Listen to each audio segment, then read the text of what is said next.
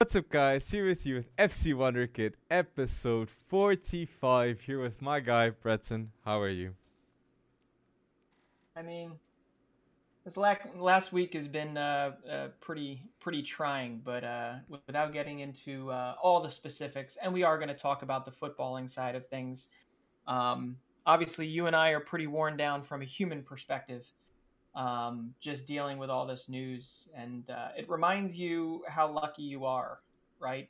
Mm-hmm. When you and I get to sit here and and talk and and uh, do whatever we want to do um, just talk about football all day. True. Um, so that that makes me absolutely grateful to to this hour um, that you and I spend every weekend putting this together. And uh, all all I can say from the perspective of uh, Russia and Ukraine mm-hmm. is uh, we we obviously want what everyone the majority of everybody wants and that's that's peace that's and just, um, yeah it's just it's just so much. Listen, we're not qualified to talk about the geopolitics of it all, mm-hmm. but I think everyone as a human is absolutely qualified to talk about it from a human perspective. And exactly. our world, our world is uh, is rife with just too much going on and too much uh, interconnection that um, it's just hard not to be hit hard by all of this. Um, but yet, for some reason, uh, over the next hour or so, um, we are going to try and just talk about the footballing perspective and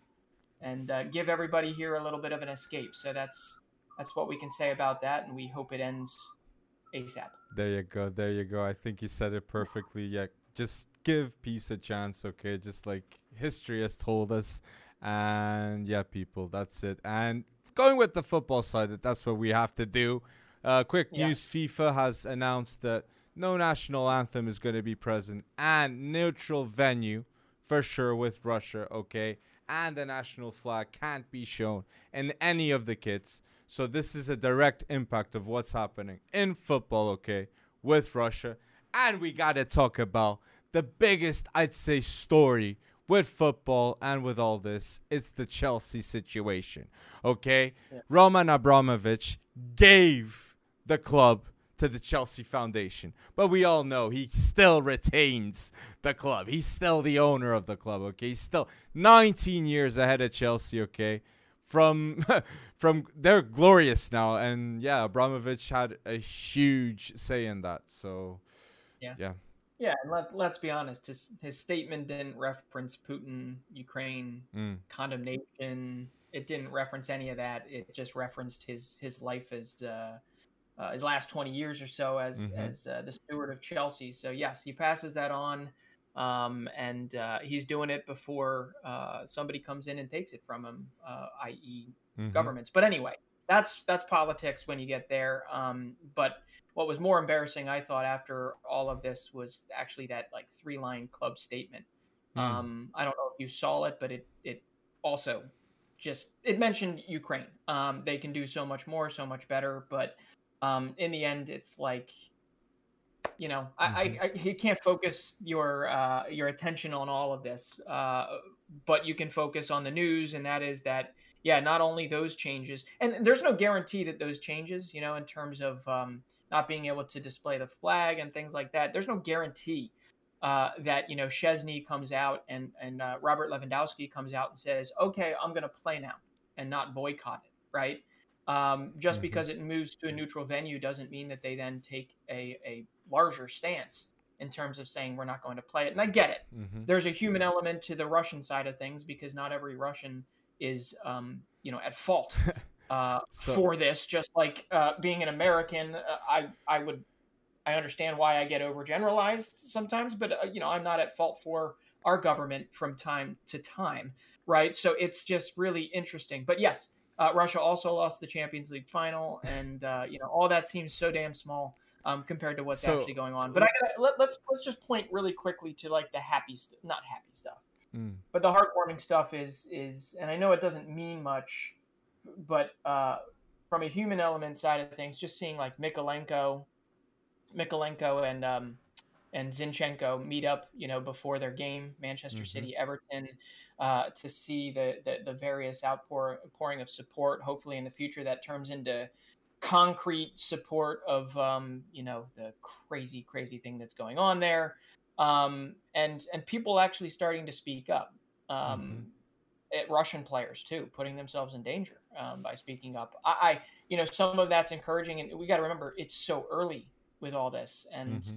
More craziness is unfortunately going to happen. And and craziness is such a loaded word because we all we obviously know that Whoa. it's a lot more dire and disgusting than. Well, that. let so, me yeah. ask you this, Breton. Let me ask you this. Yeah concretely, do you think Chelsea is going to be affected by this with selling players? Because honestly, I feel with all this situation, Chelsea has lost leverage, financially leverage, because in my opinion, Chelsea were in the say of Real Madrid, Barcelona, and then Chelsea and City.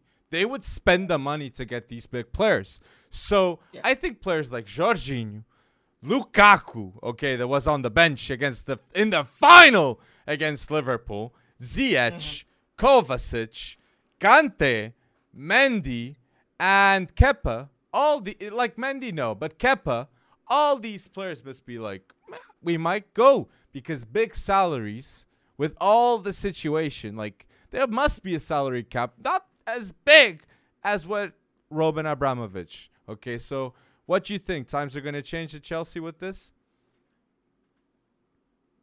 don't know. I, I mean, I really don't know. It, it, depends on the, the transition over time. It depends on obviously if this gets taken away, mm-hmm. if you mm-hmm. will, um, or uh, uh you, you got to think there's just such a rich history mm. um, to Chelsea that an ownership group, um, probably right now, as we're speaking, there's somebody that's uh, that that might make it just so difficult for a um, Abramovich uh, not to maybe step aside at some point. Um, I, I, really don't know, but I think that the the absolute uh, desire for continuity and and pro- progress within um, you know uh, Chelsea's uh, mm-hmm. atmosphere, I really do feel like eh, there somebody would pick it up. Um, no problem from an ownership perspective. I really don't think there's going to be a mass exodus, but I also have not maybe spent a whole lot of time thinking through this because we're obviously clouded by all the crazy mm-hmm current events. Um, so I don't know, but it will be very interesting to watch, and maybe not in a good way. Mm-hmm. Uh, but I'll tell you right now, um, this this Carabao Cup final is. Uh, I, I, wouldn't say one for the ages, but it certainly has been one of the more intriguing um, matchups that we've seen. There, we're we're watching a shootout live right now as we speak. Right? I think you're glance. Are you glancing to the side? Yeah, yeah, yeah I'm glancing. I'm oh, okay. glancing.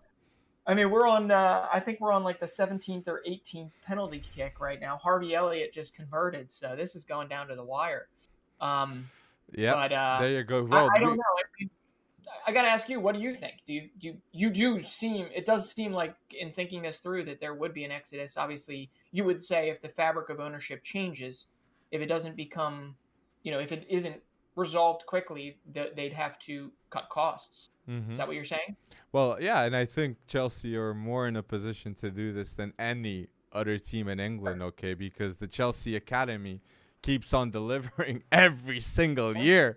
Like, and I have like here, like Callum Hudson-Odoi stays, Reece James stays, Mason Mount stays, yeah. Broja can stay, Conor Gallagher stays, Billy Gilmour, Harvey Vale. Like the list goes on and on and on. Chalobah, Chalobah's put in one hell of a game today. Facts. Yeah. Chalobah. So that's what yeah. I'm saying. It's just if Chelsea have to sell, no problemo. And even when they sell, they can still sign here and there the positions that they'll be lacking in the future. I just think the question for me is how long is Thomas Tuchel going to stay at Chelsea too? You know, and I think having an owner like Abramovich present at Chelsea keeps Tuchel much more than him not being there, okay? Because yeah, he's a top class manager with guarantees, more more than guarantees, winning the Champions League in his first season, you know. So yeah. it's it's it's I don't know, but Lukaku definitely must be on the spot, okay? Lukaku is an easy grab for money for Chelsea, okay? They just they can sell him. They can cut the shorts, especially with all this situation, in my opinion. He must be the one on the spot. He must be. Yeah. Well, yeah, he must. But, but, uh, but you're talking so, about man. the game. Let's mention the who who do we think should be highlighted about the game because penalties are not. It led up to that situation. Four oh, yeah, goals, like yeah, four yeah, goals I, in VAR, man. Yeah, For, I gotta go back and, uh, and I know Kep Kep is in goal right now, right?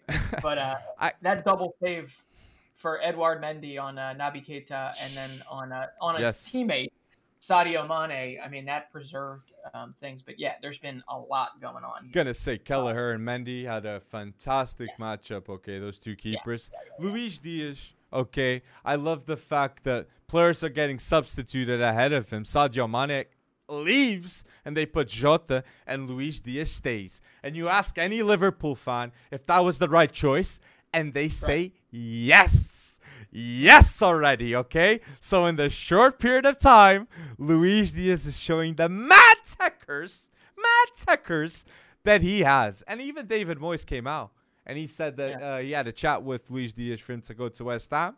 And he had his mindset. Klopp mm-hmm. must have just sprinkled all, all that he had to listen on the phone because Luis Diaz had his mindset to Liverpool, as David Moyes said. So yeah. it's fitting. It's fitting. Yeah.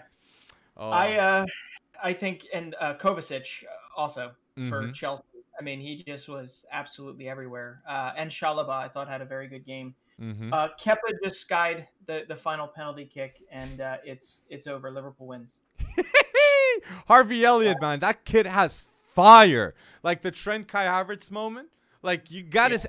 Yeah. Uh, this is what I like about Liverpool. I not that I like. I love and club yeah. seems to do this with his teams. And it's the spirit of unity. Okay? It's this spirit that if I go down, you go down with me. And Harvey Elliott, he's still he's a youngster. He's a mm-hmm. total youngster. And he's learning with a guy that Trent's a 23 year old veteran. Veteran. Yeah. You know what I'm saying? So mm-hmm. the vibes, man. I'm oh Liverpool. Oh, it's and I have a question. Quick question with all yeah. this. Klopp. Yeah. Mm-hmm. Klopp. Do you how mm-hmm. long do you think Klopp will stay at Liverpool? I know it's a I know it's a crazy question to ask on the spot, but like for me, Klopp after Liverpool is going to the Germany German national team. Yeah. I, I won't say guaranteed, but I really believe free agent Klopp gets the German uh, job guaranteed. Okay. Yeah, I, I, mean I'm in agreement that that's kind of the only other logical place to mm-hmm. go because right now right now, wouldn't you say, in terms of financial freedom, in terms of, mm-hmm. uh, you know, uh, just the uh, total control at the club, like, wouldn't mm-hmm. you say that? Uh, what's the next challenge? Where do you go? Where do you go from here? It would be. Mm. You don't wouldn't be a Serie A team. There's too much meddling there, right? Uh, maybe La Liga, but yes. they have their issues in terms of, um, you know, in terms of finances right now. I mean, Real Madrid, mm, Barcelona, that's a hell of a project, and they just, you know, they got Xavi, and he's not going anywhere until he can't prove his mettle. Um, so the only real logical place would be uh, you know, Germany. And, oh. and I would say the same thing for tu- uh, Tuchel as well. I mean, mm. wouldn't that li- literally be the only other logical place for him to go? Well, you know, I, I'm, I'm gonna go bold maybe with this, but like, is Atletico is kind of like the vibe of Klopp? Hmm. No, like Dortmund is kind of that team, like underdog feeling. You gotta be ruthless. Liverpool, they needed. They were an underdog story before Klopp arrived. They were giant, sleeping giants. And Atletico, I kind of have the underdog feeling in La Liga, and they have that ruthless, ruthlessness playing, that pressing playing. They just need yeah. to move things here and there. But I don't think this is immediate. What we're suggesting here is something after Liverpool, guys. Okay, so but it's very interesting to have this this thought, in my opinion. This, but this uh, is just Alex always wanting to try and guess the future. Uh, you know me, I'm, I'm terrible at this stuff. I mean, hell, I was calling for uh, for Newcastle to get relegated. Like might not no, get no, relegated. No, no, no, no. uh, I, no, I, actually, I, I do want to. I mean, I know we probably don't want to go maybe from Chelsea to Newcastle, mm-hmm. but uh, I, I, do have to say, I'm not gonna. I'm not. It might be too early hmm. to say it, but I am very, very impressed. Um, considering what Kieran Trippier is injured. Uh, mm-hmm. You've got uh, you've got Bruno uh, Guimaraes, who's still getting up to speed and is mm-hmm. not necessarily even part of the squad in any like material way just yet. So it's not even as as if their signings have done much. It's it's been the, the, the guys that have been there all along. It's yeah, it is uh, very much so.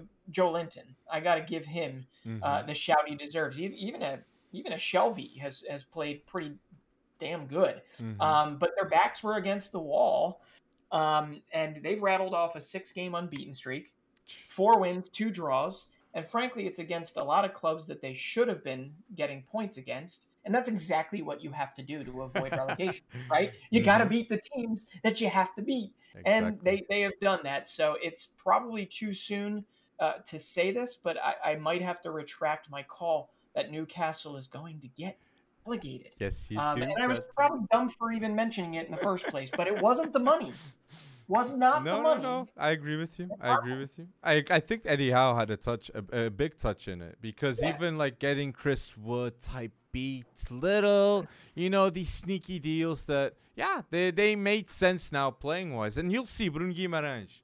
I'm very hopeful yeah. on him. He's still he's still adapting. Normal. Okay, we're gonna talk about a player, a world class player, goat for many, adapting to to a league. So it, it happens. All these players need to adapt, but we can talk about players that adapt faster here. And I got to lead up. You talking about Newcastle. I'm going to talk about a team with a new coach too, and that's Conte yeah. and Tottenham.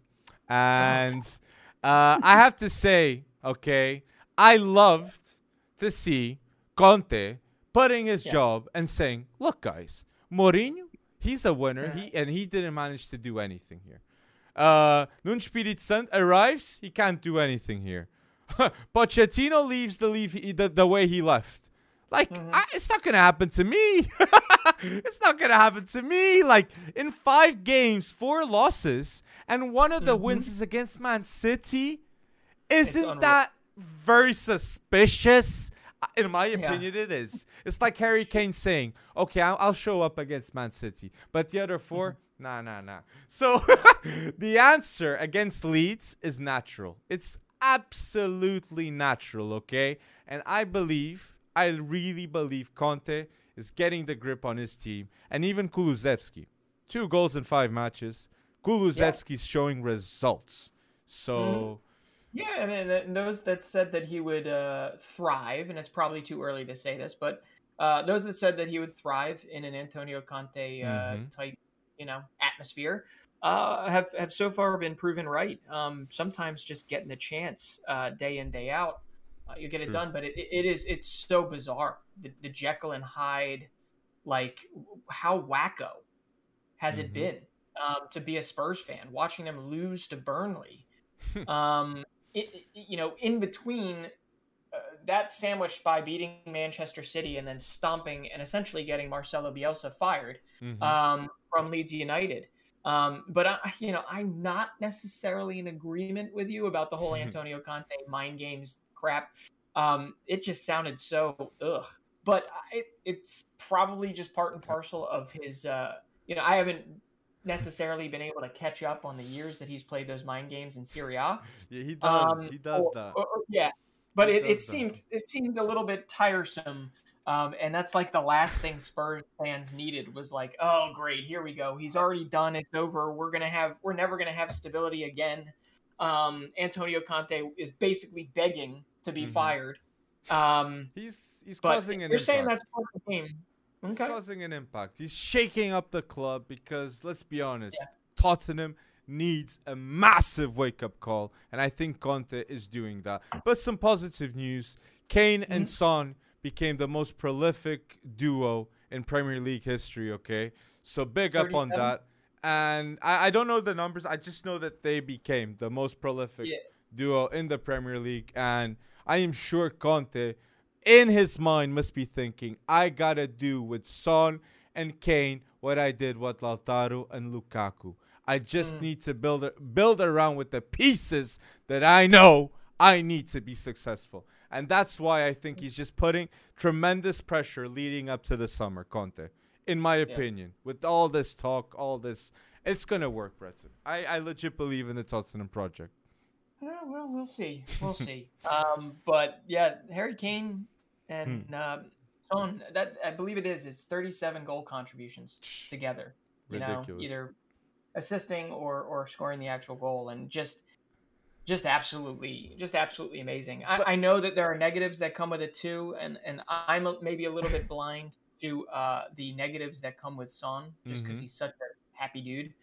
Um, but maybe it's ball possession. Um, maybe mm. you know you lose the ball too much. True. And you know you see that because how do you go from losing to a Burnley to stomping all over uh, Leeds and actually beating a, a city? Uh, mm-hmm. Uh, but hey, that is something that I don't know. I mean, there hasn't necessarily been a tandem um, that has stuck together that long at the same squad in the same league uh, for as long as they have so far, and it'll be so, really, really interesting. And you to... and you mentioned fast like what happened because of the Tottenham game, and that was Bielsa, right? And like Bielsa losing four 0 to Tottenham, and before six 0 to Liverpool, man. In two games, yeah. ten goals and no goals scored. So like Bielsa, like I know, legend, okay, leaves Leeds as a legend because the culture is much better than what than what it was when he arrived. So yep. big up on Bielsa. Players like Calvin Phillips, Jack Harrison,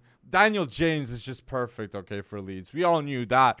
And mm-hmm. I, I'm I, I love to see what he made what what happened with yeah. Bielsa and with Leeds. But uh I gotta ask yeah, well, you, like the yeah. person. The, oh no, but you you should have some comments about Bielsa. Sorry. Well, yeah, I mean about Bielsa, I'm I'm in complete agreement. I mean he does still leave as a club legend, mm-hmm. absolutely. And even though Leeds are trending towards a big relegation battle moving forward, much like Everton and potentially even Brentford, um, you know, mm-hmm. it, it, it, has to be said. Bielsa was dealing with ridiculous injuries, mm-hmm. absolutely ridiculous injury spell. True. And very little backing, surprisingly, in the transfer window. Um, very little even got done mm-hmm. um, when when all of these kinks had started to kind of like make themselves um, make people aware of them. It mm-hmm. was a mm-hmm. little shocking that nothing was actually done there.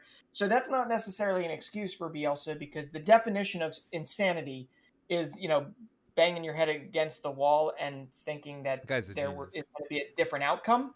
And Bielsa never really changed. He kept running the same system essentially and getting shellacked. Um, t- they gave up 20 goals in their five games, five pre- Premier League games in this past month, which is a record, a Premier League record. Okay, and and that's even that's even taking into consideration like the years that West Brom and other clubs that were like bottom of the table, like really bottom of the table, uh, were in the league.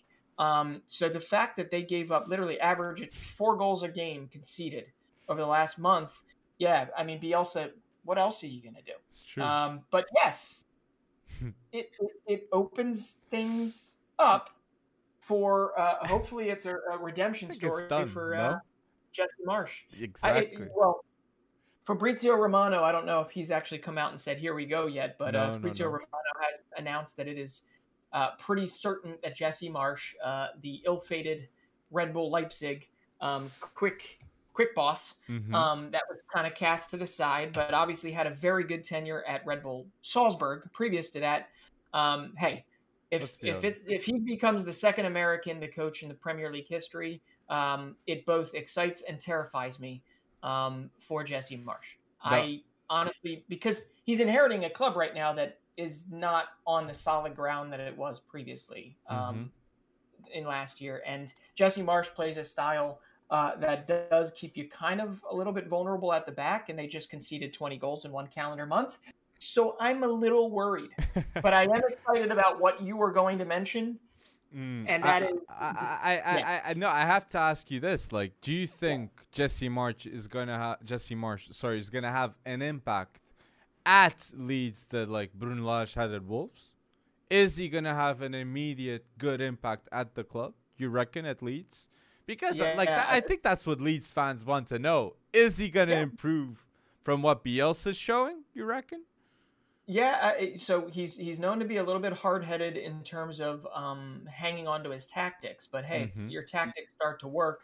I get that, uh, but that's also what got Bielsa into hot water. Mm-hmm. Um, so uh, he is a club guy. He is a a locker room guy, and if there's anyone that can rally, I mean, you can still remain a Premier League club with the mm-hmm. Harrisons, with Raphinha, with Meslier at the back, with you got a lot of really good pieces that unfortunately are just not working and jiving together, and you need to get your injuries back. Mm-hmm. Um, and unfortunately, um, he's got to basically come into this and say, you know, does he keep his job does Jesse Marsch, and I know we're getting way ahead of ourselves, mm-hmm. would he mm-hmm. keep his job if they actually fall into the relegation territory no. and they get relegated? He wouldn't.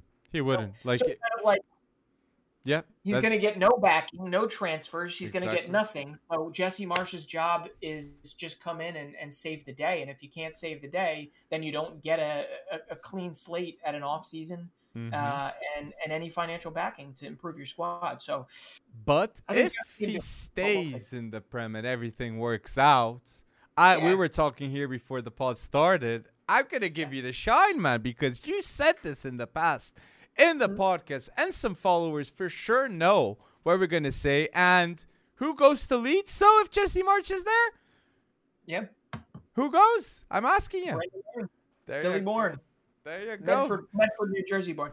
Yeah, I mean, um, it, it is a it is a very uh, pressing, intense system that Jesse Marsch runs, um, all the way back to mm-hmm. Red Bull. I mean, it's the Red Bull system essentially, mm-hmm. um, with a few tweaks here and there. And there is no better person uh, out there than Brendan Aaronson, who, according to data, I forget whose data it is, but he has covered the most ground mm-hmm. of any player um, in in the top ten, top fifteen leagues, mm-hmm. um, because he is always moving and he's getting so much better at ball security, getting so much better at finding the channels and things like that. Uh, that Brendan Aaronson is packed in a very small package, um, but he packs a lot of punch, and it, it could work really, really well um, in Leeds with their current personnel.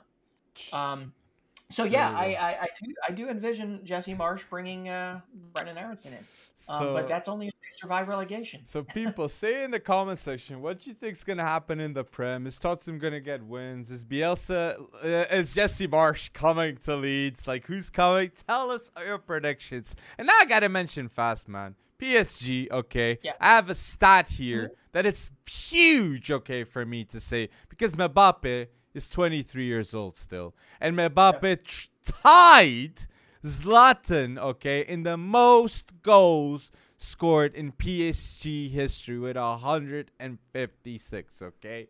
So the second, second, uh, unbelievable.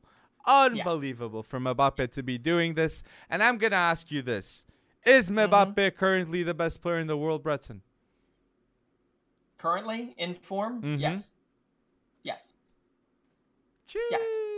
Yes. I, I don't I don't really have I don't even think that's that bold to say. Uh, it, currently, I, I I don't know. I mean, who else are we looking at? I mean, Dusan Vlahovic. Uh, ah, no, no, no. Lewandowski. Lewandowski. Haller, Lewandowski. Yeah, yeah, sure. yeah. yeah Lewandowski. Benzema. Lewandowski. I think those would be the the immediate. Yeah. But yeah, if Mbappe currently, I'd say this is my take for now. I'd say no. Mbappe, in my opinion, is the most desirable football player in yeah. the world. 23, World Cup coming for France. He might have two World Cups in his locker at 23. Okay, and that and Ronaldo nor Messi have even one World Cup. Okay, so that's huge for any statement in the future, like go talks whatsoever. And like the stats sure. with PSG, man, mad goals. Okay, mad goals. He's 23. He's 23, and yeah. he just tied. He just tied for second in PSG history oh. um, oh. with 156 goals, and he's already got 24 goals and 17 assists this season, which is probably why I say he's the most informed because just as good as his two goals, his putaways, uh, compliments of Messi. Mm-hmm. Um, yes, in that win that. over Saint Etienne uh, was mm-hmm. the uh, believe it was an outside of the boot assist. Yes. Uh, that beautiful. he then you know, finished the game with. So it, it's kind of like there's so many matches left, and this kid can hit you and hurt you, and he's still a kid for the most True. part. Compared to me, he's a kid.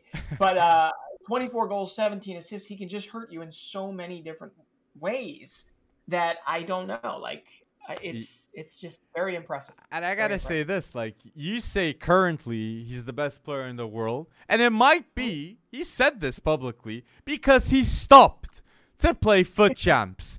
It affects right. my mind. That's the justification. Yeah. And man, I understand Mbappe, okay, the yeah. struggle. So you do you, man. Focus on you. Focus on the football side. And yeah, you mentioned it. Messi, okay, Messi two. Yeah Beautiful assists, okay? And the Mbappe assist mm-hmm. is really good. Okay, two goals and a beautiful assist too by Mbappe.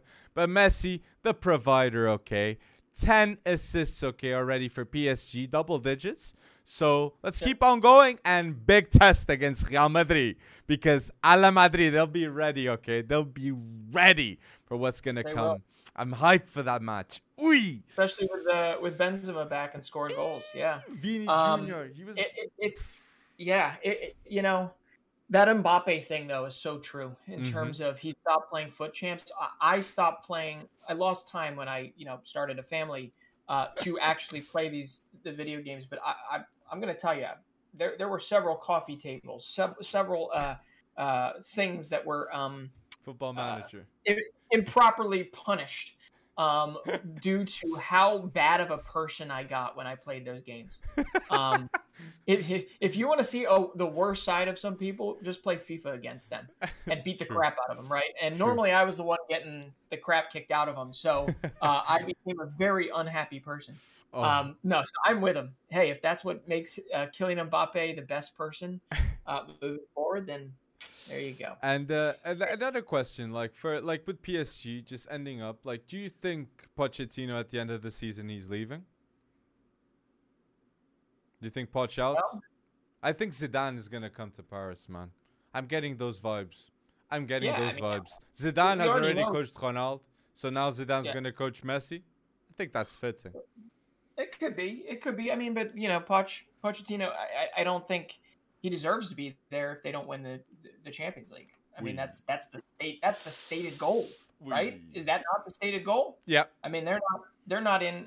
It's pretty pretty clear that they're not in the game of. Uh, uh, I don't know, relying on their their um, youth academy to mm-hmm. build, a, you know, some sort of a crazy FM challenge. And they have a that, phenomenal academy. No, they, yeah, and they do, they do. But like, it, it, probably not an academy that's necessarily going to give them the boost that they need to win the Champions League final. Mm-hmm. And I, I, think with him, it's it's kind of like yeah, it's it's UCL or bust.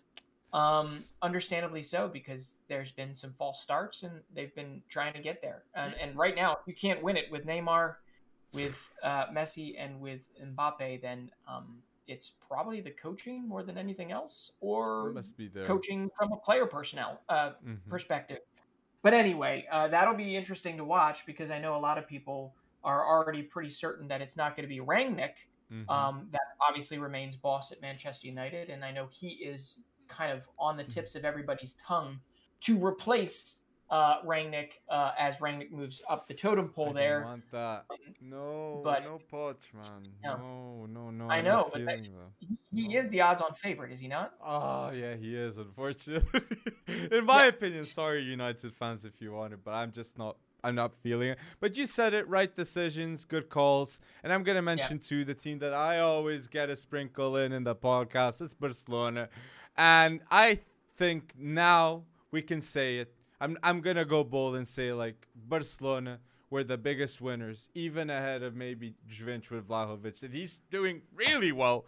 But like I just feel like Barcelona in this window in January, they got so many quality, no risk, long term moves with such an, an immediate impact, okay, that it's quality business, man. Aubameyang looks like mm-hmm. he's mm-hmm. he's he's there to prove the world that he's a baller. Adama Traore, he's having a really nice effect. Dani Alves, yeah. really nice effect too. Ferran Torres, emotionally invested in Barca. 17 goal contributions already. They've all have 70. That's unbelievable in such a short period of time to have that yeah. affected Barcelona. So and I that, had really had that, to that Frenkie goal, man. That Frenkie goal was uh, beautiful. Beauty, uh, beauty. And, oh, beauty. And like Pedri seems different. Gavi, I li- I'm mm-hmm. liking seeing, Ga- but like Puig, ah, yeah, yeah, Riqui Puig, watching him like coming, I felt so bad, man. Uh, you, did you see him? Ah, yeah, yeah. Oh, yeah, yeah. Oh, the yeah. the confidence level, you can see it. You can see it. But quick question, put you on the spot with Barca. Ronald Araújo. He, every Barca fan that you talk to says Ronald Araújo is the best under 23 defender in the world. Okay? I speak to many and they say that. Do you put Ronald Araújo ahead of Jules Koundé? Oh, goodness. Um, Mm. Mm. It's a question. Um, La Liga center yeah, backs. I mean, I mean, I mean, not yet, but but guess what? We're going to kind of find out soon enough. Uh, what do you think? Sevilla, Barcelona, um, Europa League final. Think that can happen? Maybe then we can settle some scores. Um, but yes. Sevilla is six-time champs, and uh, Barcelona hasn't been in the Europa League for a whopping 19 years. Now, I I really I I don't I don't feel qualified to answer that. I oh, like Jules Koundé more so as a baller, but obviously I'm warming up to uh, Ronaldo. Uh, yes. Uh, a whole lot, and he's got versatility too. And I know you've been singing his praises, and absolutely it could be correct. Uh, mm-hmm. Uh, but I am still a Jules Koundé believer um, when it comes down to it. Uh, maybe just a little more so. So hey, a head to head, that's the best way to to end this. Um, but I, I got to go back and, and attach some statistics to mm. your Barcelona uh, praise right now, uh, because and then I will end with a bold statement. Um, yeah, Aubameyang looks like a different being, right? He yes. looks like he wants to be there. Not surprising, okay? But uh, it, he's got four goals in his first five matches for Barcelona, mm-hmm. and believe it or not, that is the best start he has ever had at a club, any club.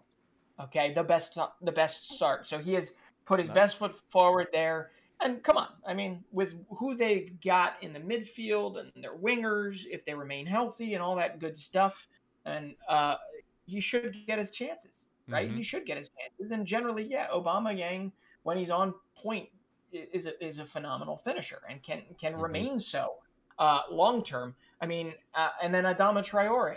All right? mm-hmm. let's go to him for a second because I don't want to leave him out. I said that his his move to it to uh, Barcelona would be inconsequential unless Xavi could maybe unlock something. Mm-hmm. Well, he's already got what four assists in five games for Barcelona, and in his last two seasons with Wolves, collectively he dished out how many assists? Three, three assists. So um, Xavi's already gotten the most out of it, and he's also got two players that have very quickly, very uh, you know, right away, just wanted to prove themselves, mm-hmm. and they're trying to do that. And hey, that that can actually motivate a team a whole lot more, especially when like the the the reservoir or like their their mm-hmm. worst means that they're still potentially a world class player. I know Aubameyang felt like a waste of space at Arsenal for a long period of time, but let's be honest, when he was on point, he oh, was yeah. one of the best players in the world. And if he can even yeah. tap into 90% of that, Xavi, he's going to get one hell of a weapon um, to potentially find himself back in the Champions League next year. Agreed. You know, and, uh, I, I got to say it right now. Barcelona is a massive, massive threat to win all of the Europa League. I did not think they had the tools, but after this transfer window and after seeing them starting to play together against an albeit Napoli that has kind of fallen by the wayside mm-hmm. recently, um, they were not the Napoli we were talking about earlier in the season. Uh, I, I, I it, it's going to be a lot of fun, and that's why I do. I mean, let's let's go over this Europa League. Um, yes, tell me, tell uh, me. Are you ready? Tell me. Because uh, I'll start with who Barcelona is going to play. Okay, genuine hey. reaction, okay, guys, because I actually yes. missed out on this. Okay, yes, hate on me. I missed out on the draw. but tell yeah, me. Yeah, I don't know what, what, rock you were sleeping under, but oh. um, he's here. Uh, I am going to um, tell him the UEFA Europa League draw right now. You ready? Yes, yes, I'm going to do yes. it quickly too. I don't want to take up too much of our time. But Barcelona gets Galatasaray. Barca. Okay. Yeah. You got Barca. Yeah. Okay. Uh, Red Bull Leipzig gets Spartak Moscow. Uh, Leipzig and Nkunku too good. Yeah, and I don't know. Uh, yeah, and uh, and Nkunku he check right. He's up to 23 goals on the season. So, My God. Yeah. Um, Real Betis gets Eintracht Frankfurt. Okay. Ooh. Rangers gets Red Star. Rangers wins. Yeah, Rangers. Uh, yeah. I mean, come on, Rangers. Rangers knocked out Dortmund. Exactly. On them, right? Woo. Okay. Uh, Braga. Mm-hmm. Your boys came back. They they. I know yes. they're not your boys, but well, the Portuguese club. I'm for them. them being, yeah. Okay. Uh, Braga. Eh, they have Monaco. It's gonna be tough. Hey. But they got Monaco. Hey. Tchouameni. Hey. that was I. I was. That's, oh. that's gonna be tough. But I would prefer um, Rangers I'm, to Monaco just for to see how good yeah. I really think Monaco is. But yeah. Okay. Okay. All right. And then I'm saving the, the final, the best three for the last. All right. We've got uh, a attacking special in Atalanta versus Leverkusen. Oh, that is a perfect matchup. Wirtz. What Beautiful. a oh my days! What a game. Okay. Uh, yeah, I, I think um, I think Atalanta's defense though probably better than Leverkusen's, but that but both of their attack forces are. We phenomenal. can mention So in the Wonder Kids news the start a player of Leverkusen, but uh yes, Yeah. then the two. a certain somebody, yeah. uh, the next one is uh, Sevilla and West Ham, um, and David Moyes is already hedging his bets, saying, "Hey, we're playing six-time champion Sevilla. It's going to be really, really tough. So we're going to see if Jules Koundé can first get by um, Kurt Zouma and West Ham, right? Yeah. No, yeah, yeah, yeah. It's it's Villa gonna get it through. And I even saw we forgot to say this: Declan Rice, 120 million. That's the report fee to get him. English Mm-hmm. tax more than shown right there, in my opinion. Okay, I'd pay 80 million max for Declan Rice, but I'd say it's worth it though. so eee, you you're, love Declan, man. You absolutely do, love love those Declan leadership skills he has. But uh, who's Porto playing? You did say Yeah. that. Okay. I saved the best one for last for you. You ready? Porto versus Lyon. Okay, Porto versus Lyon. Epa. And and I'll be honest, I don't even think it's close. I think Porto wins. yeah, yeah, Yeah. yeah. Lyon is is dipped now.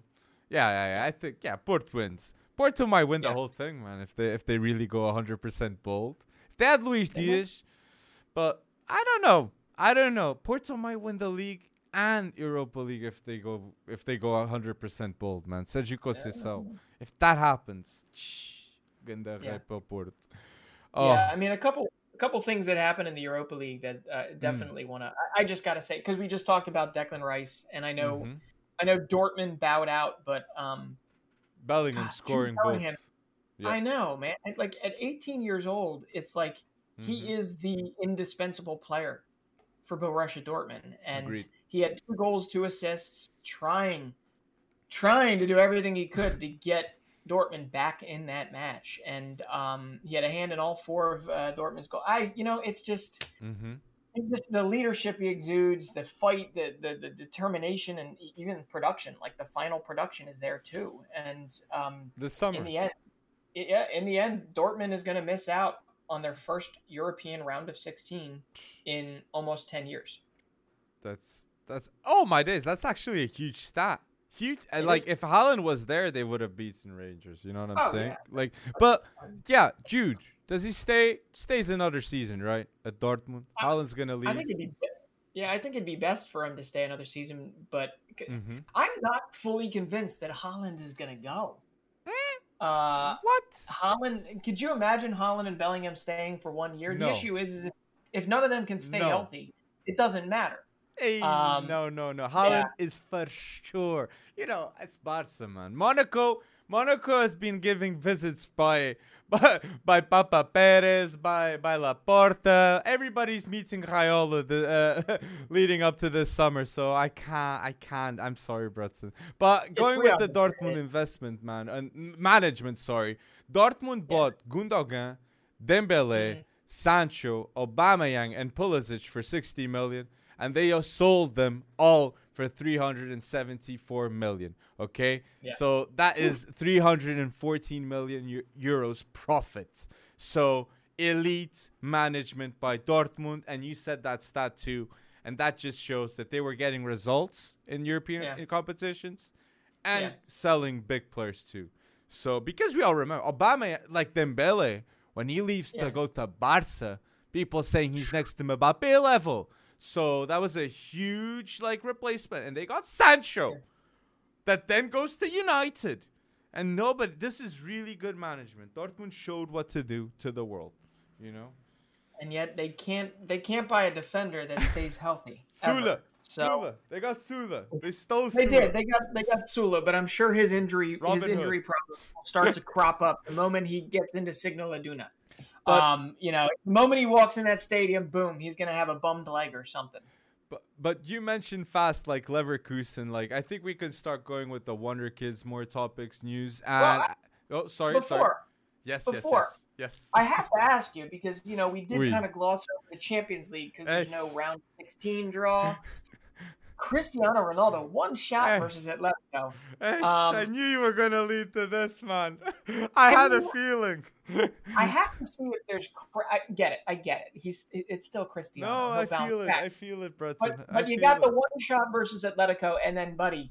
I, I mean, his his um his facade, right? His normally um you know, I get it. He's a very proud man, and he's also a very um, what the hell's the word? He's just you know, he's very uh, intense, right? Sacrifice. He sacrifices everything. Yes, but but obviously the, the cracks to his kind of facade of having any sort of patience with his teammates. Yes, uh, didn't necessarily crack versus Atleti, but it definitely cracked versus Burnley. And uh, something's something's got to happen. Something's got to change. Mm-hmm. Um, I don't know. You either Uh, I don't know get Ronaldo in a position to maximize his efficiency and maximize his shots on goal, or what does he have to do? Play center mid? I I think I you you're spot on, man. I think the problem with Ronaldo now is he's trying to do too much. Ronaldo is literally in panic mode in his head right now, and that puts me really sad because you can see he's trying to be a much more of a creative player, okay, than he yeah. usually usually is Ronaldo at Man United. And my, what I asked, uh, to, what I really like, I don't, I don't know if Ronaldo ever sees this or everyone that speaks to Ronaldo sees this, but man, please leave the creativity to Bruno Fernandes, to all mm-hmm. those players that are behind you, and leave Ronaldo do his job up front, man. Okay, no more panic mode. And I, I, I oh, it's just, I, I think, and you're right, man. You ha- we have to point it out. It's true. Ronaldo is is having a bit of a dip right now at this sure. midterm season. But I gotta say, I gotta be hopeful. I gotta put all my chips in Ronaldo against Turkey. Okay, he might be a bit a bit low in form, but I got to be hopeful right now, Breton. Okay, understand me. My boy Ronaldo needs to has to go bold against yeah. Turkey and then Italy. Okay, yeah. we have to be ready, man. Oh, I'm nervous, but um, well, yeah. And, and, and, here's what it comes down to: is they're they're still they're still in the running to beat Atleti, right? They, yeah, they still have true. They still can learn from their mistakes, and they're still in the running for top four. They're still in the running for Champions League football. So true. Uh, you know, the, the goals can still be met, even if there were more bumps in the road than you would have liked. But mm-hmm. Ronaldo, I think the bigger thing for me was watching him lose his cool yep. with his. He his, did. And I, I get it. There, there have probably been instances of this previously, but I've never seen him that, that kind of demonstratively, like, angry right on the pitch with his with his teammates and that i think he needs that kind of rankled me in mm-hmm. terms of being like whoa ronaldo there's there's some issues, right? And Ronaldo, I think you're right. I think he's trying to do he's too much. To do too much. Um, with that, so uh, hey, we'll but see. United got another shot. You coming. mentioned it. Like I have to lead up, man. You speak about the yeah. Man United Atletico game. I got to talk about the Portuguese person that lights it up. Okay, the Wanda Metropolitano um, with how he played and man of the match of the game. And with all due respect, deserved deserved it 100%. And it's João mm-hmm. Felix with an absolute masterclass game against Man United, okay, and putting water in everyone's mouth in the Premier League, especially Man City and Arsenal fans, okay? Because I am seeing news that Arsenal are interested in João Felix, okay? And I understand Arsenal is desperate for a superstar, just like Atletico we're desperate to sign a superstar because João Felix could have gone to Real Madrid or Barca. But Atletico had to overpay because he would have gone to those two clubs yeah. instead. So mm. Arsenal may have may have to overpay for him not to go to Man City, João Felix. Okay, this is the yeah. situation. So I just like to see him. What a header that was, and the confidence yeah. seems to be back. And I'm so happy for it. I'm so happy for it. There, there were some minor Robin van Persie vibes to that header. That was nice. He's going to the Prem. Um, I guarantee yeah. you. I guarantee you, he's going to the Prem. I'm not gonna say inside sources type beat, but like, I have a feeling, inside and out. I've I've heard some things, and Prem is. Yeah, and I know I know in the past you've said that the, the best destination for him would actually be City, just mm-hmm. because. Um, but so London. It, I'm yeah. smelling London. I don't know, Breton. I am smelling London for Felix. Just saying, here on the FC Wonder Kid pod, you heard well, it first. London. It smells like a city. I can tell you that much. uh, but I, yeah, that that that could be that could be good. That could be good. Arsenal, interesting. Yeah, well, not even Arsenal. Maybe Tottenham. I'm I'm not. It's just he the wages that he asks and the price tag that like he'll leave for close to a hundred million. Uh, so yeah. Uh, let's see. But I'm very happy to see João Felix now. Each goal that he scores, if he scores in Old Trafford, that's 20 more million for João Felix in that transfer fee. Just say, okay? Just yeah. say. But another youngster well, too that like performed in that match, it's Anthony yeah. Elanga. And Anthony Elanga, I have here, became the youngest ever Swedish goal scorer in the Champions League, okay? So yeah. big up in Elanga. And I got to say this too. He is special. And I love the fact that he's getting the, the light now, Elanga, because he has determination. And yeah, not a lot of Wonder Kids have the determination that Elanga has on and off the ball. It's not just when sure. you have the ball. He's off the ball, non-stop moving. And I gotta mm-hmm. say this. I know, like, I, th- I really think Cristiano Ronaldo has a really good influence on Elanga. Okay, there's a lot of moments before the game that even those two are chatting, and you can see it. There's just there's a different face in Elanga's face talking to Ronald than it was in Greenwood's face talking to Ronald. You know what I mean? Yeah. So mm-hmm. I, I I'm liking that, and you can see that Elanga is willing to learn, and he's gonna go far. Elanga is gonna go far. Swedish fans, you are lucky, man. Kulusevski performing now, and now Elanga, big time. Big time. And Ralf Rangnick was like, if I if Ralph Rangnick hadn't gone to Man United, Elanga mm-hmm. would have left on loan. This is official. Yeah. Ralf Rangnick said this. Before I arrived, he was gonna go on loan. Like this right decision to stay. Oh yeah. my days. yeah, and, and and I don't think any I don't know, was anyone out there bold enough to put a bet on him being the savior? um, saving True. that tie for them. I mean, not that a 1-0 deficit would have been the worst thing in the world, well, but um, grabbing that uh, there was was uh, impressive, and I'm, I'm with you. Yeah, everything about him exudes exudes. I'm sure there's a cap somewhere, uh, mm. but if there's one thing Rangnick's good at doing, it's it's playing to people's strengths, except Ronaldo's. Mm. Um, but anyway, uh, a couple other things before we definitely move on to Wonder Kids, mm. and not big things. Just I, I you got to shout out. Uh, I forgot this earlier on, but you got to shout out Christian Eriksen return to the field, Brentford. Okay, yes. this has nothing to do with Europa League, nothing to do with any of that. Christian Eriksen returned to the field after eight months, and that bizarre craziness and that that brush with death, and uh, mm-hmm. we're just so happy to see him playing again. Mm-hmm. Um, so I, I, gotta just say that, even if it is just for a TikTok. Um, but uh, the the other thing within um, the Europa League, uh, was it Europa League I wanted to mention? Yes. Okay, this whole crazy thing with Russia and Ukraine happening. Mm-hmm. Um, it was just so. Even if it was just poetic, even if it was you know, it, it obviously isn't going to change anything. But seeing a guy like Ruslan Malinovskyi, mm-hmm. who has mm-hmm. not necessarily been having the season that he's wanted to have, right? I I actually keyed in on him as being one of their most dangerous players, Atalanta's True. dangerous players this season. Um, but seeing him score those two goals in like dominant fashion, one of them was a golazo, uh, versus Olympiacos, and then lifting that shirt saying "No war in Ukraine." Man, was that poetic, and was that just so so cool and and strong um, to see, and and I think that's why I really want Atalanta to make a make a make a big run for it with Malinovskyi doing it. But hey, mm-hmm. um, he's he's Ukrainian, right? And mm-hmm. it was mm-hmm. just kind of something we all wanted to see. Mm-hmm. Anyway, down in the Europa Conference League, there's only really one thing I'm going to talk about, and it's Bodø/Glimt. Okay, we do have to mention Bodø/Glimt, the Norwegian squad uh, known for you know Jens Petter uh, Hauge, known for Patrick Berg. Mm-hmm. I might be missing somebody, but they took down. They didn't just take down. Um, they kicked the crap out of Celtic, right? Celtic, a team that was on hot form previous to this.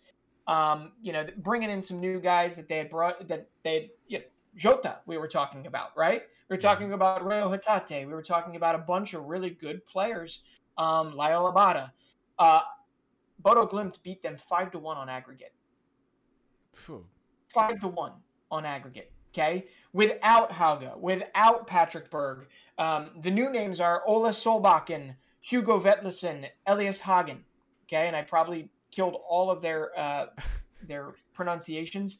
But guess who they get? They get AZ Al- Alkmaar next. Um, but Bodø/Glimt is just still playing the football that makes them the best team in Norway, like bar none, easily. The Europa Conference League draw, we don't have enough time to walk through the whole draw, but it's still pretty interesting. Um, you know, a couple you have to watch out for. Bodø/Glimt is playing AZ Alkmaar. Um, Bodø/Glimt is one that I really would love to see go on and win. Uh, and then you've got Leicester City playing Rennes, and you've got AS Roma, Jose Mourinho, uh, playing Vitesse. Um, but I think the best of it all is going to be Marseille Basel. Um, and, eh, you know, I don't know. It, it, it's the first Europa Conference League. I think we have to actually uh, uh take a look at this stuff. And there's definitely going to be some Wonder Kids taking part in all this. And uh, without further ado, we should probably get to the Wonder Kids before this becomes a three hour event. there you go. So, people, put in the comment section below who do you think is going to win the Conference League. And I'll let you start saying a quick mention of Wonder Kids because you got the jersey to talk about Wonder Kids. And yeah, who was it that had a perfect hat trick in his first half? It, it was Jeremy Pino. Yeremy Pino, 19 year old Jeremy Pino, with not just three goals mm-hmm. in the first half, which is, oh, by the way, he becomes the youngest player ever to do that in La Liga history, a mm-hmm. first half hat trick, but he had four goals in 53 minutes versus Espanyol. Um, and, and he's been in and out of Unai Emery's 11 uh, over the past few months. And just like that, he just, yeah, this is the type of quality he has as a 19 year old. Mm-hmm. He gets his chances, he puts them away. He scored a header.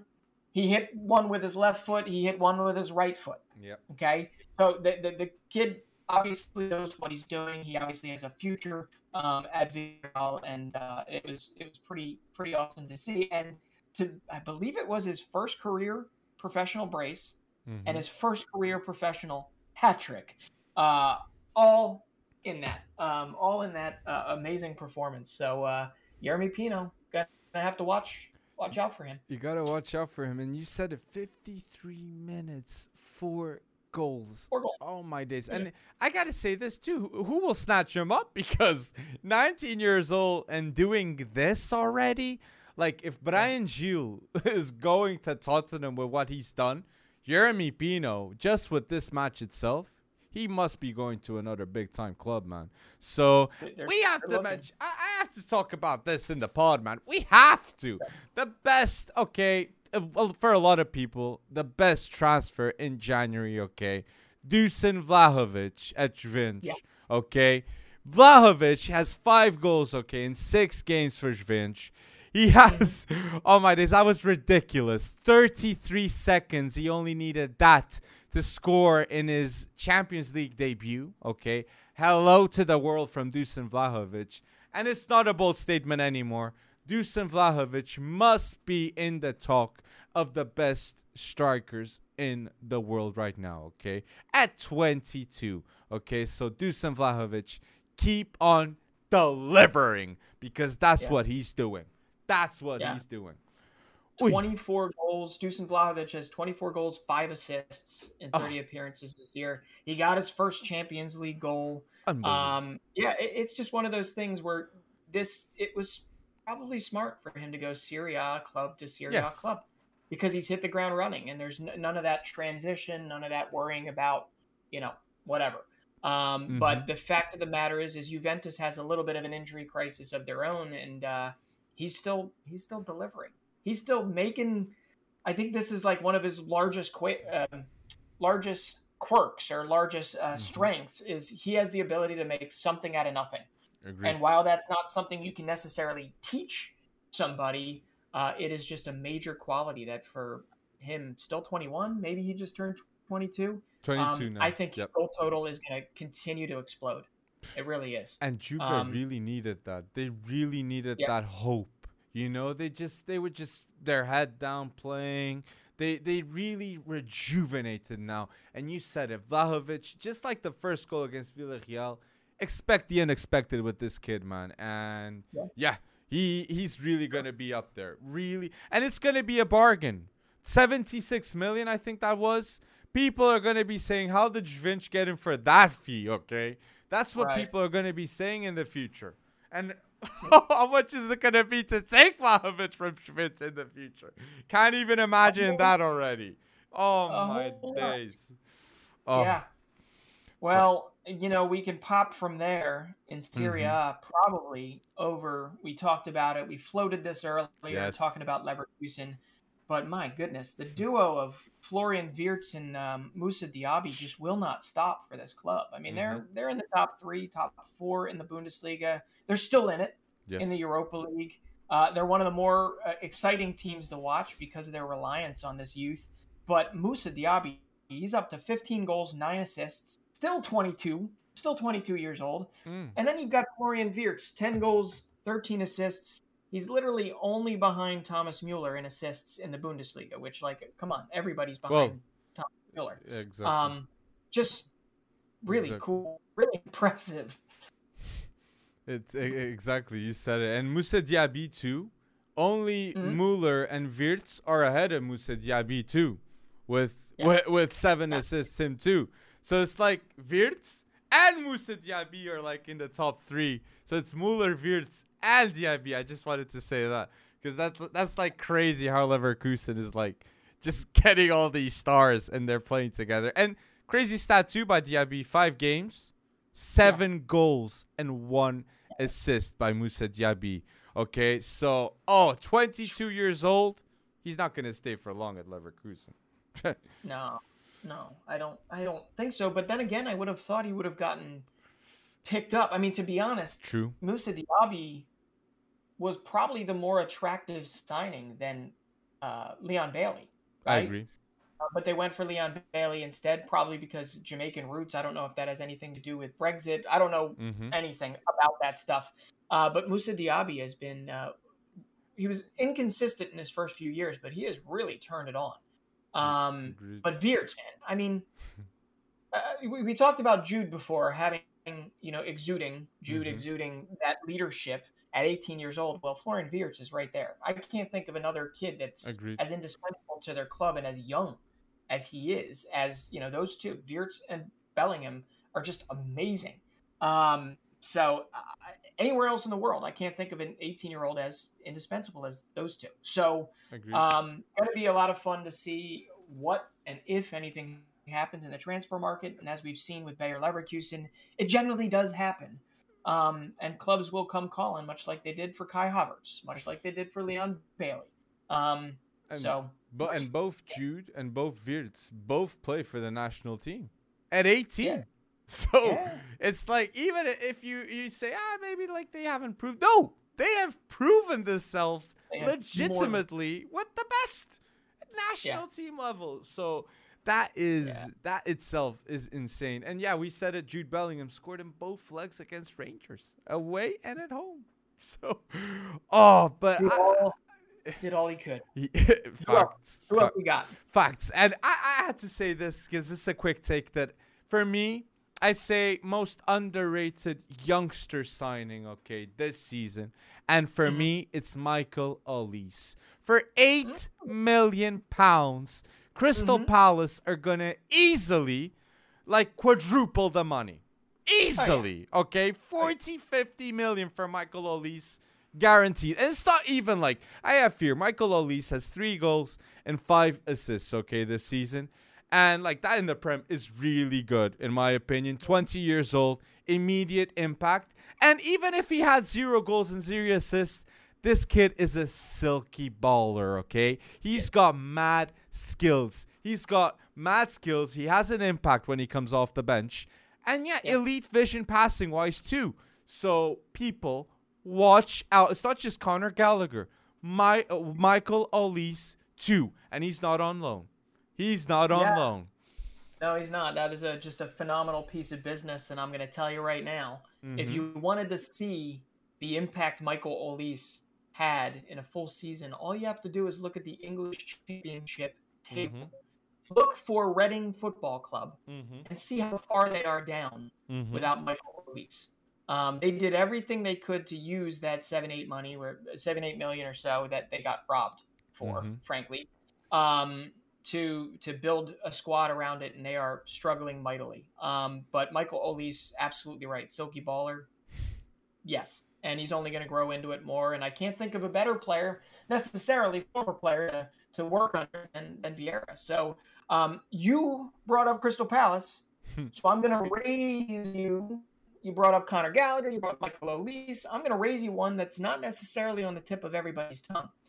I am enjoying the consistency and the defensive prowess of one Tyrick Mitchell. Mm-hmm. Okay. Uh, uh, he's not a name that we all look at and go, oh my goodness, you know, this kid is uh, just amazing, right? Because he's not one of those attacking fullbacks that make us all excited. Like we forget about Trent's inconsistencies in, on the defensive end mm. because he can hit a ball like nobody else in the world, yeah. right? Well, but from Tyrick Mitchell, I know that's a debatable thing that we yeah. can all whatever. But talking about Tyrick Mitchell, who's a left back, I believe mm-hmm. he's 21, 22 years old, maybe 22 right now. He just made his 50th Premier League appearance for Crystal Palace. He continues to be one of the top young ba- young backs, fullbacks in the whole league. 33 consecutive starts for Crystal Palace, mm-hmm. and those aren't even interesting stats. Here are the interesting stats. In the top five leagues, okay, which is always a debatable thing, but in the top five leagues, Tyrick Mitchell is second in pressures won. He's 13th in blocks made, okay, crosses, passes, and he's top 20 in tackles won. Okay. okay. Now, stats don't always tell the whole story. All right. But there is one thing. He is easily the best defensive left back, I think, in the Premier League. Not young, the best defensive left back in the Premier League. And uh, he's, he's, he's, getting better every That's day. Bold. Um, best defensive left back? I mean, come on. I mean, those those stats in and of themselves, I get it. They don't mean everything. I mean, do those warrant at some point some sort of attention from a Gareth Southgate? Hmm. Okay. Do I, I, I mean, I, like where you're getting. Okay. I mean, I know you don't talk. We don't talk about Tyrick Mitchell because well, guess what? He's not going to wind up as an assist he, man. He's he not going to. He won't score a goal. Called. He won't be called ahead no, of Chilwell Luke Shaw. Like, but I, I was I know, but I legitimately put the chance. I really thought in my head, like, can he? But like no, it's even like Reece James can even go to the left, man. You know. So, I know, I know. but but great shout, great player, and I gotta keep on my own league, and I gotta give two shouts. Gonçalo Ramos, he's starting to net some goals. Okay, he's got six, that, yeah. his last six games, he's got four goals for Benfica, and Darwin Núñez. Okay, I fully expect yeah. Darwin at the end of this season leaving Benfica. And what a game it's going to be against Ajax next, too, because he might yeah. score a goal just like he did with yeah. Barca, shocking a lot of people. But he's got 19 league goals and two assists. Darwin Núñez, okay, in Portugal. So. 22 years old, Uruguayan striker. Watch out, people. He's yeah. he's gonna leave Benfica soon. So. And Uruguay is gonna need him big time uh, mm-hmm. heading into these final World Cup qualifiers. So exactly. that's that's very interesting. All right. Well, I'm gonna um, go countryman on you. I'm gonna Good. talk about a couple Americans really quickly. Yunus Musah, okay. 19 years old. He became the American with the most matches ever played in La Liga all time. Jeez. Okay, 52 matches and he's 19. 52 matches and he's 19. Here's a caveat: he obviously wasn't American, ah, right? On, Declared for America that whole time. Um, but I only bring him up, and I bring that, you know, not really a minor milestone, but I bring that milestone up because with Weston McKennie's injury. Mm-hmm. I don't mm-hmm. know if our, our, our listeners know this, but Weston McKennie broke a couple metatarsal. Um, he's going to be out a little while. Mm-hmm. Uh, sucks for Juventus, sucks for the U.S. men's national team, probably more. Um, I gotta see Yunus Musah, um, just like he does for Valencia. I gotta see him slot in, take Weston McKennie's spot, and just ball out. And I have a feeling, and I'm to say it right now, I have a feeling hmm. that he is going to wind up being the player of our window as we qualify for the World Cup. Okay. okay? He will wind that he will wind up being that that guy. I, I, I hope so. I really hope so. Um, but the other two I just want to mention MLS action started Major League Soccer in the States. Mm-hmm. And if you don't watch it because you know the level of play is not Premier League, okay? But if you don't watch it uh, for that, definitely watch it for the young guys coming up. Yes. And there's two guys I want to mention in the first weekend, which is still ongoing. Okay. That is 17 year old uh, Jahkeele Marshall uh, Rutty. Yes. Uh, he's a right winger that actually has been converted into a right wing back. Mm-hmm. Um, and he did not look out of place for Toronto FC. Uh, not his prime position either, and he was effective. He was calm. He was uh, good on the on the attack as well. Um, but he trained at Liverpool and Arsenal, right over the summer, right, and they very much so uh, know that he is likely going to wind up being one hell of a baller to the point where it wasn't necessarily ID'd who. yeah, it wasn't necessarily ID'd who, but uh, 20 million valuation um, and one of those European clubs were very close to matching that valuation. Um, so another Canadian uh, footballer you got to watch out for because I don't think that this this resurgence or this upsurgence, if that's mm-hmm. even a word, in Canada's football, I don't think that that's going away anytime soon. I think they've they, are starting to build some people um, around it. And Jahkeele Marshall Rutty, imagine Davies on the left, Marshall Rutty on the right in the future. That's going to be pretty interesting. Um, only other one I want to mention is Gaga Slonina, 17 years old, six yes. foot four, which I don't know how that converts to your meters system in uh, in Europe, but uh, he's a goalkeeper for the Chicago Fire. Uh, has a Polish passport, so actually could leave. Um, there were talks of a, a lot of Serie A yes. clubs, a lot of really big Premier League clubs that have been looking at him. He, of course, started off the season with a clean sheet, made a ridiculous save in the 84th, 85th minute, and um, these are two that I guarantee you, um, by the end of this year, there will be a whole lot of talk, barring injury, about them leaving for Europe and and paying handsomely to do so. So Slonina even was like 15 million, right? They were saying Premier League yeah, teams wanted 15. Yep. And Arsenal, like they went for Matt Turner, but wasn't this the guy that you were gonna get? Should have gotten. Just saying. no, potentially. A, yeah, it's a good. He's good. He's a good role player to have. Like so, yeah. I think that was a good transfer maybe in the future too. But let's see what's gonna happen on that. And me ending my Wonder Kids news talk on my end is like I gotta say too, man, Man City VAR situation. I know Phil. Oh. I have to. I have to say Phil Foden came to save the day, match winner. Okay, mm-hmm. it's ha- it has happened in the past.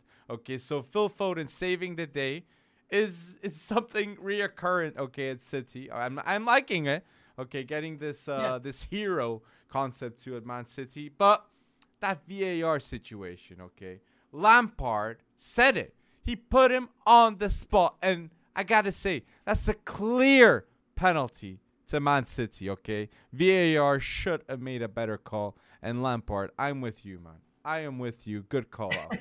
You got you got to call it out. What it is, what it is. yeah, but, uh, we're not supposed to take sides. Ah, no, I, I I hear you. I actually um I actually have purposefully not gone back and looked at it because I, I didn't want to take a side either way. Yeah. But uh, yeah, Phil Foden, I'm, I'm here for that. Phil Foden being that indispensable guy for for uh, for Pep. But anyway, so much more football ahead. Um, there you I go. I think it's probably a good time there you Time go. to stop it, right? There you go, people. so please don't forget to like this video, people. It's a huge help. And if you listen to this part on YouTube, go listen on Spotify too, man. That's a huge help for us too. Yeah. And don't forget to go click on the follow button and the ringtone button so you never miss out and you're always updated when our episodes come out. I hope you guys enjoyed episode 45. And any question, anything, please put down below in the comment section. And guys, please do not forget to keep going bold, okay? So, so long, people.